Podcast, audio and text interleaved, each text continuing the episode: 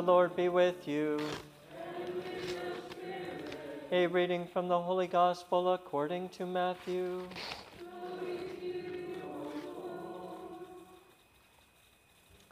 The eleven disciples went to Galilee, to the mountain to which Jesus had ordered them.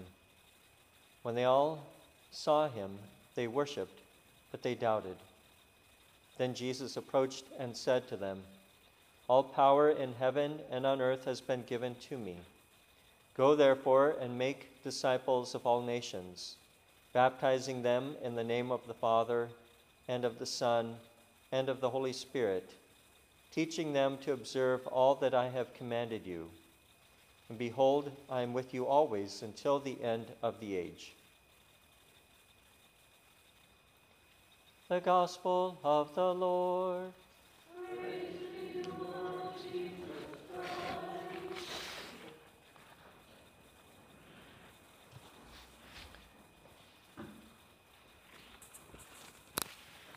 One thing which sets the Christian faith, the one true faith, apart from other religions is the sense of mystery. And in the practice of Christianity within the Holy Roman Catholic Church, there are many mysteries. We think of the decades of the Rosary. We also have incense and bells and other things which add to a sense of mystery to the liturgy. Today we celebrate the greatest mystery ever known to mankind that is the mystery of the one triune God. One God, three persons. A God who has existed for all time, a God who has no beginning, no end. God who is all powerful, all knowing, and all loving. In seminary, the course which we learned about the Holy Trinity was called the Mystery of the Living God. The mystery of the living God. And in that course, we answered or tried to answer many questions, such as How can God exist without being created? How can the Son of God have always existed, yet be born in time? How can God know what we're going to do before we do it without influencing our free will? How can the Holy Spirit proceed from the Father and the Son when the Son was conceived by the Holy Spirit.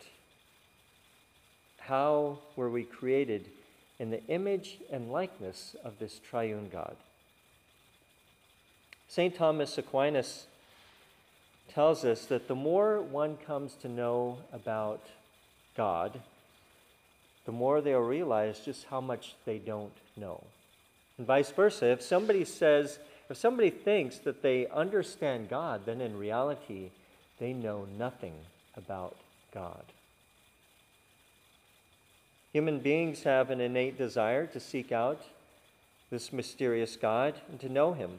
Every known civilization and culture that, sh- that has existed on this planet has had some elements of religion, which is seeking out this mysterious God. We can also see this innate desire in our heart for, for mystery in other parts of our lives. We, we think of the, the countless TV shows and, and the books and the movies which revolve around mystery. Just think of your favorite show or your favorite book. There is some sense of mystery in there. We also see this in, in science, such as space or underwater exploration. We also have the sense of mystery in relationships. One thing which helps people to be attracted to another person is that sense of mystery. There's something about that person you don't know, and you want to find out more about that person. So it, that's attracting you to that person because you want to know more about that person. So one would think that since we have this innate desire for mystery, we would be interested in discovering the great mystery of the Holy Trinity but instead, I think that many people prefer to satisfy the sense of mystery with worldly mysteries instead. And I often think, I often ask myself the question why is this? Why are we so averse to thinking about and entering into the mystery of the living God, but we're, we like to enter into the mysteries of this world? Maybe it's because they can be solved or explained. It's, it's really interesting because Solving a mystery solving a mystery actually makes that desire to know that mystery go away. You know, once it's solved, once you figured it out, you move on to something else. That's why there's so many books and, and TV shows and movies about mysteries. Because once it's solved, the person just wants to go to the next. Once a scientist discovers a, a mystery, a particular mystery, something unknown about nature, once it's explained, that scientist is going to go on to the next mystery to solve or explain. And if a couple does not build their relationship on core principles, values, and true love, then when that sense of mystery is gone, things are going to get a little rough.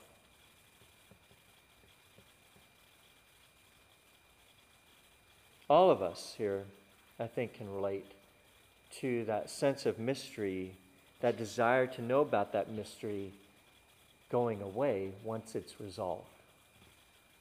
I remember in November of 2003, I had an opportunity to meet Pope John Paul II. It's a very long story leading up to how this happened, but I'll fast forward up to how I got, I got to the Bronze Gates. Incredible story leading up to it, but I'm at the Bronze Gates at uh, St. Peter's Square. There's about a dozen of us. We're waiting, and then we are finally led up the staircase into this very large courtyard and entered through this door. As soon as we entered through this door, I, I uh, we got on an elevator, went up a few floors, and I was, I was wondering, is, you know, is John Paul II going to be in, in the room right after we exit the elevator? No, we got off the elevator, we went down the hall into this very big room, and I was wondering, is he going to be in this room? And he wasn't there. And then we went down another hallway into this series of seven or eight, maybe nine different rooms. And every time that the next door opened, every time that next door opened, I was wondering, is, is Pope John Paul II going to be behind that door? Until finally, until finally, one of the doors was opened and, and we entered into a, a medium sized room. And there's Pope John Paul II. I was able to meet him.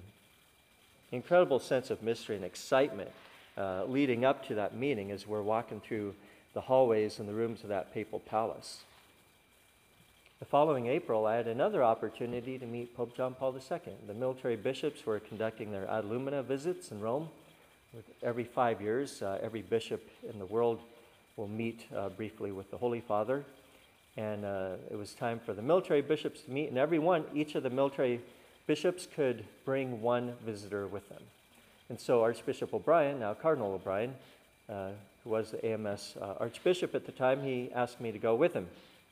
And so we started at the, at the bronze doors, went up a stairway into a courtyard, through a door into an elevator, up a few floors into a hallway, into a big room, into a series of seven or eight or nine small rooms. And it was exciting, don't get me wrong, it was exciting. But there was something different that time because I had a very good idea of which room John Paul II was going to be in. I was pretty certain he wasn't going to be in, in the hallway or in these, these first couple of rooms which we went in. And sure enough, I was right. So it was amazing to meet a saint, St. John Paul II. Um, but that second time, it was, it was different. There was that sense of mystery was gone. And because of that, uh, the, that sense of excitement, it was just different. Why do people prefer worldly mysteries to the mysteries of our faith? I think it's because people can control or think they can control worldly mysteries. They ultimately have resolution. And many people are uncomfortable with not being in control or not being able to fully understand something. We see this in our society, it's, it's associated with weakness. It's especially associated with, with weakness in the military. You know, we're in a problem solving organization. We need, we need information, we need to know what's going to happen. We're trying to gather information and, and to, to understand what's going to happen. And it's seen as a weakness if we don't know. So, if we do try to solve the mysteries of God, though, we're going to become frustrated and or maybe even mistakenly proud that we have solved it, only to move on to another mystery. But the mysteries of faith, they require humility, dependence on God, acknowledgement of our weakness, which our ego really wants nothing to do with. But this is exactly how contemplating the mysteries of God brings us closer to Him. In the mysteries of God, we recognize the unfathomable power and love and majesty of God, and just how little we can do on our own. This happens not when we try to solve or control the mystery of God, but when we appreciate and respect this mystery of God. Because ultimately, we can never solve the mystery of the Trinity or any other mystery of God. Unlike other mysteries, these mysteries of God are not meant to be resolved, but instead appreciated and embraced. So instead of trying to rationalize, how's there one God, one substance, yet three persons in that one God? Instead of trying to rationalize it, I appreciate it. Instead of trying to determine why God answers some of my prayers and others it seems that He's not, I embrace it. Instead of questioning why God allows certain things to happen in our life, we trust Him.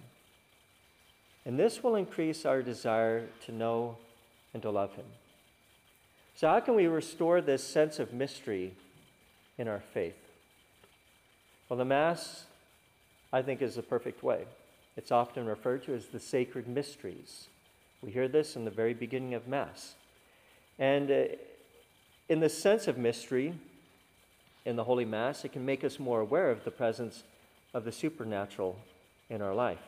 You know, we think, just think about this. We gather as the mystical body of Christ. It's a great mystery. This body of Christ, Christ is head in heaven, which we celebrated last week, and uh, right before Pentecost but we are members of his body still here on this earth. So we're in the mystical body of Christ, a beautiful mystery. Another mystery, the scriptures which we hear at every Mass, they're written down by human beings, but God is the source, the inspiration, and the author. Another mystery, when we sing the Sanctus, Sanctus, Sanctus, there's choirs of angels and saints singing that with us.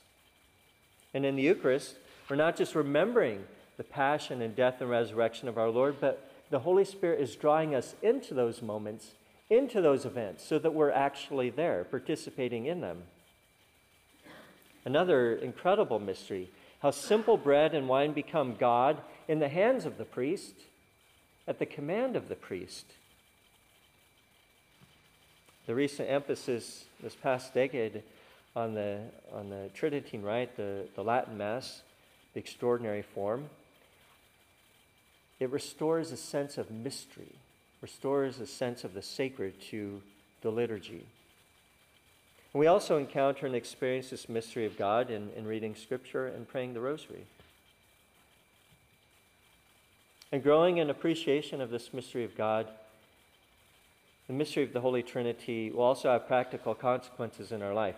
We'll have greater humility, a deeper trust in God's plan for us, also, a heightened sense of the sacred at Holy Mass and a greater reverence for God at Mass, and a much better prayer life.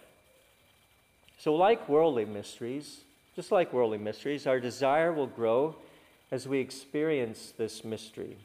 But unlike worldly mysteries, which ultimately can be solved or, or known or have an end, the mysteries of God, they're, they're unfathomable. We all have this innate desire, this innate desire for mystery. The question is, how am I going to satisfy this desire?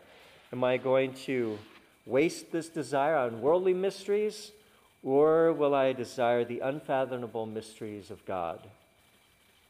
The mystery of the Holy Trinity, the mystery of the living God. Praise be Jesus Christ. Amen.